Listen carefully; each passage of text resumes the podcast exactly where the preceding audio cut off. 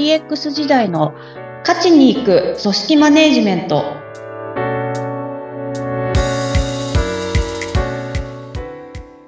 お疲れ様です。株式会社ダズリー代表取締役筒井千明です。インタビュアーの土井さとみです。どうぞよろしくお願いします。お願いいたします。去年の末のことですが今年1年でと、Google のマップのリポートが届きましてですね、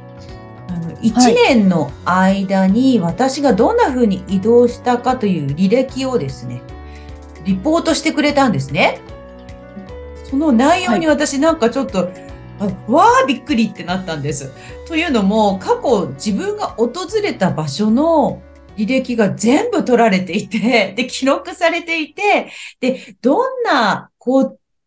交通機関を使っていたかというのも、綺麗にまとめられていたんですよ。で、例えばですね、あの、全体の移動距離のうち、低排出の移動距離は何キロっていう風に出てたんですね。つまり、まあ、あの、二酸化炭素をそれほど出さない交通機関を使ったのはこれだけで、二酸化炭素いっぱい出す交通機関にはあなたこんなに乗っちゃいましたよ、みたいなのがね、出ていて、確かに私飛行機乗りました。乗りましたねっていう、ごめんなさいっていう罪悪感というか反省というかそういう気持ちになってドキッとしました。これ、ドキドキしますね。すっ振り返りになりましたね。な そうなんですよね。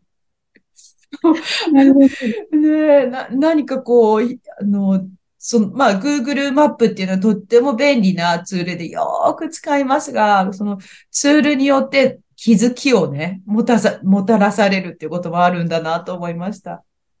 いやー、もうまさに今日お話ししたかったところにつながる話かなと思いますけど、本当はあれ、見えてなければ、うんあの、あ、飛行機で移動したな、ぐらいな。そう。そうなんです。っていうようなぐらいだったのが、低排出っていう言葉に変え そうそうなんです。ドキッとします。罪悪感みたいなものが生まれるっていう、すごいですよね、それも。すごいですよね。今日のテーマはツールを活用してマネジメントするなんですが、はい。あの、ツールを入れたら、こう、マネジメントが始まるっていう考え方でよろしいですか？えっ、ー、と、ツールを入れた上でマネジメントするっていう感覚を、あの、持ってほしいなっていう思いも込めてっていう感じにはなるんですけど。あ、あのツールが、を入れられたらもうマネジメントできたよっていうことじゃないんですね？ま、マネ、自動的にマネジメントできるよってことじゃないんですよね。はい、もうそこはそうだと、あの、特に私個人は思っておりますっていうところで、うん、あの、あくまでもツールを入れるっていうところで言うと、あの、管理を、管理ツールっていう言葉があるぐらいなんで管理をしてもらえるっていうところではあるので、まあ、管理とマネジメントが同義かっていうと、そこは、あの、イコールにはならないと思うので、うん。そういった管理をでき、できるようになったっていう上で、じゃあそれをどういうふうにマネジメントしていくかっていうところに、あの、まあ、そこに活かしていくっていうのが、本来そういったものを導入した後の世界につなげていくっていうことなのかなっていうふうには考えてますね。うん。例えば、筒井さん、あの、このツールで管理するっていうと、マネジメントするツールって具体的にはどういうものがありますか？えっと、まあ、コミュニケーションツールも一つそうかなとは思うんですけど、うん、最近の一般的にも使われるようになってきたあのタスク管理ツールとかがありますよね。うん、バックログだったりとか、うん、え古いやつだとレッドマインとかっていう、結構あの、相手のプロジェクトだと、タスク管理ツール入れて、あの、進捗、課題管理、進捗管理みたいなものをするっていうのが、あの、一般的ではあるので、比較的そういうのもを使ってマネジメントはしてますね。うん。あの、そういうツールを入れると、今どういう、まあ、課題とか、あのプロジェクトとか案件とかがあるなっていうことは確かに見えるようになりますよね。はい、あのー、そうなんです。あ、今現状こんな感じなんだなっていうところがわかるっていう上では、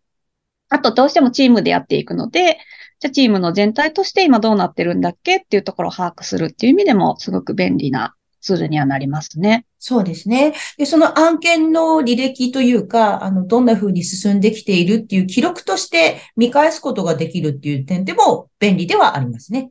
そうですね。本当に。ものがあるのとないのとだとやっぱ全然違うかなっていうところはありますね。ただ、マネジメントするっていう点でいくと、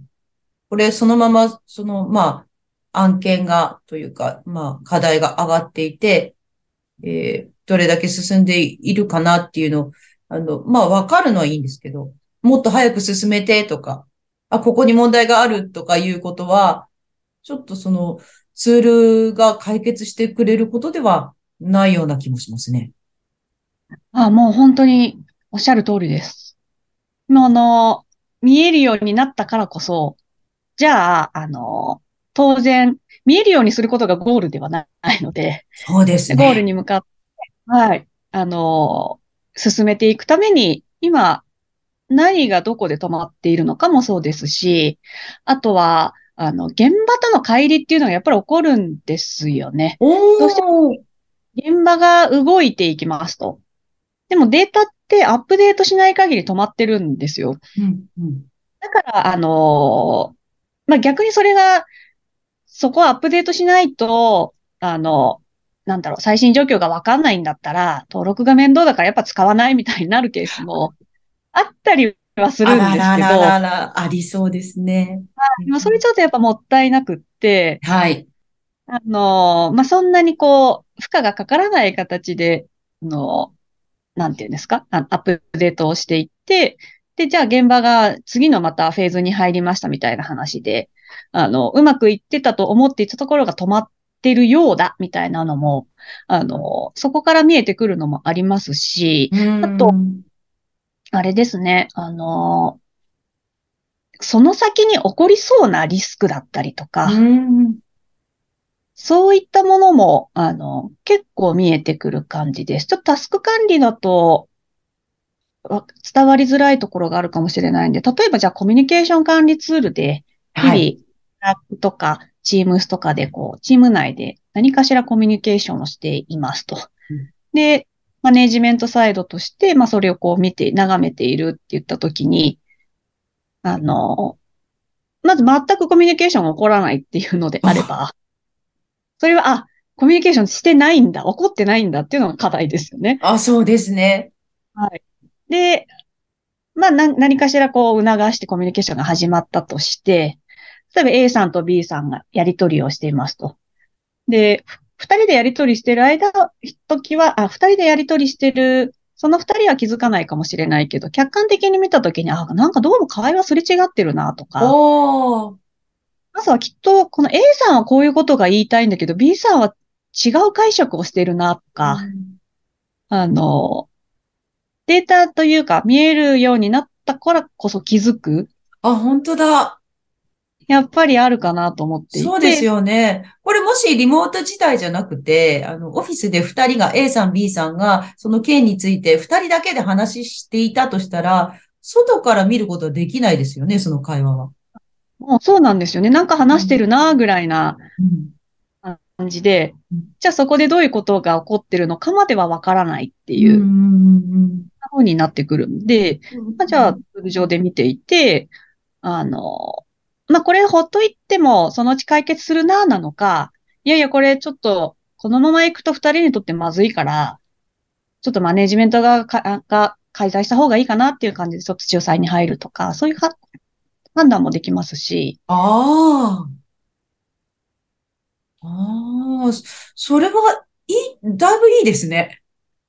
あの、いいんだと思います。リスク管理というか、あの、まあ、回り道しなくて済むっていうところですね。すねはい。なので、あの、その昔、私が会社員だった頃に、あの、まだその時はチャットとかはなかったですけど、あの、上長が、あの、まそれなりに人数がいる事業部だったので、あの、大変だったとは思うんですけど、上長、その上長がすべての案件のメールを CC に入れていて、あでまあそういったこと自体は他の企業さんでもあるのかもしれないですけど、上長全部メール見てたんですよ。あ、ああ、で、で大変。い話、いつ話しかけに行ってもずーっとこうメールを追ってるような感じではあるんですけど、あ何をしてるのかなっていうのが、あ、あのーわ気づかない、あの、期間もあったんですけど、よくよく考えてみたら多分あれと同じことをしていて。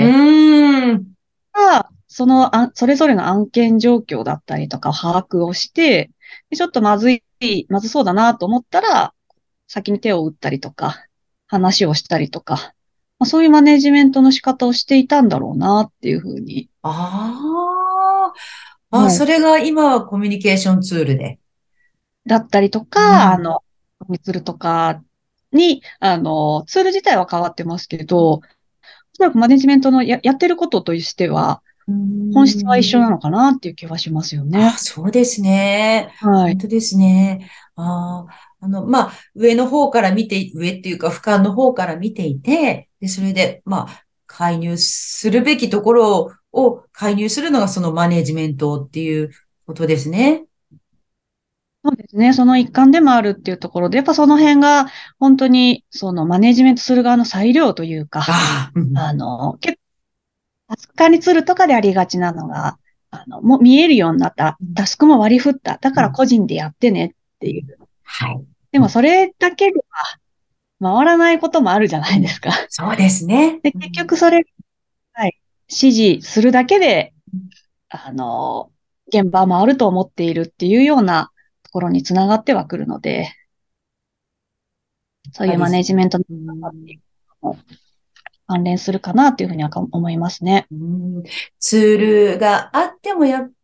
やっぱり細やかさというか、あの、人を見る、その仕事を見るっていう、まあ、丁寧さみたいなものはずっと持ち続けなければいけないのは間違いないですね。そうですね。そこの部分は本当に必要なんだろうなっていうふうに思います。そろそろお時間になりました。今日はツールを活用してマネジメントするをテーマにお話を伺いました。筒井さんに DX のご相談のある方は、ポッドキャストの説明欄のリンクからお問い合わせください。お話は？株式会社ダズリーの筒井千秋でした。ありがとうございました。次回もどうぞお楽しみに。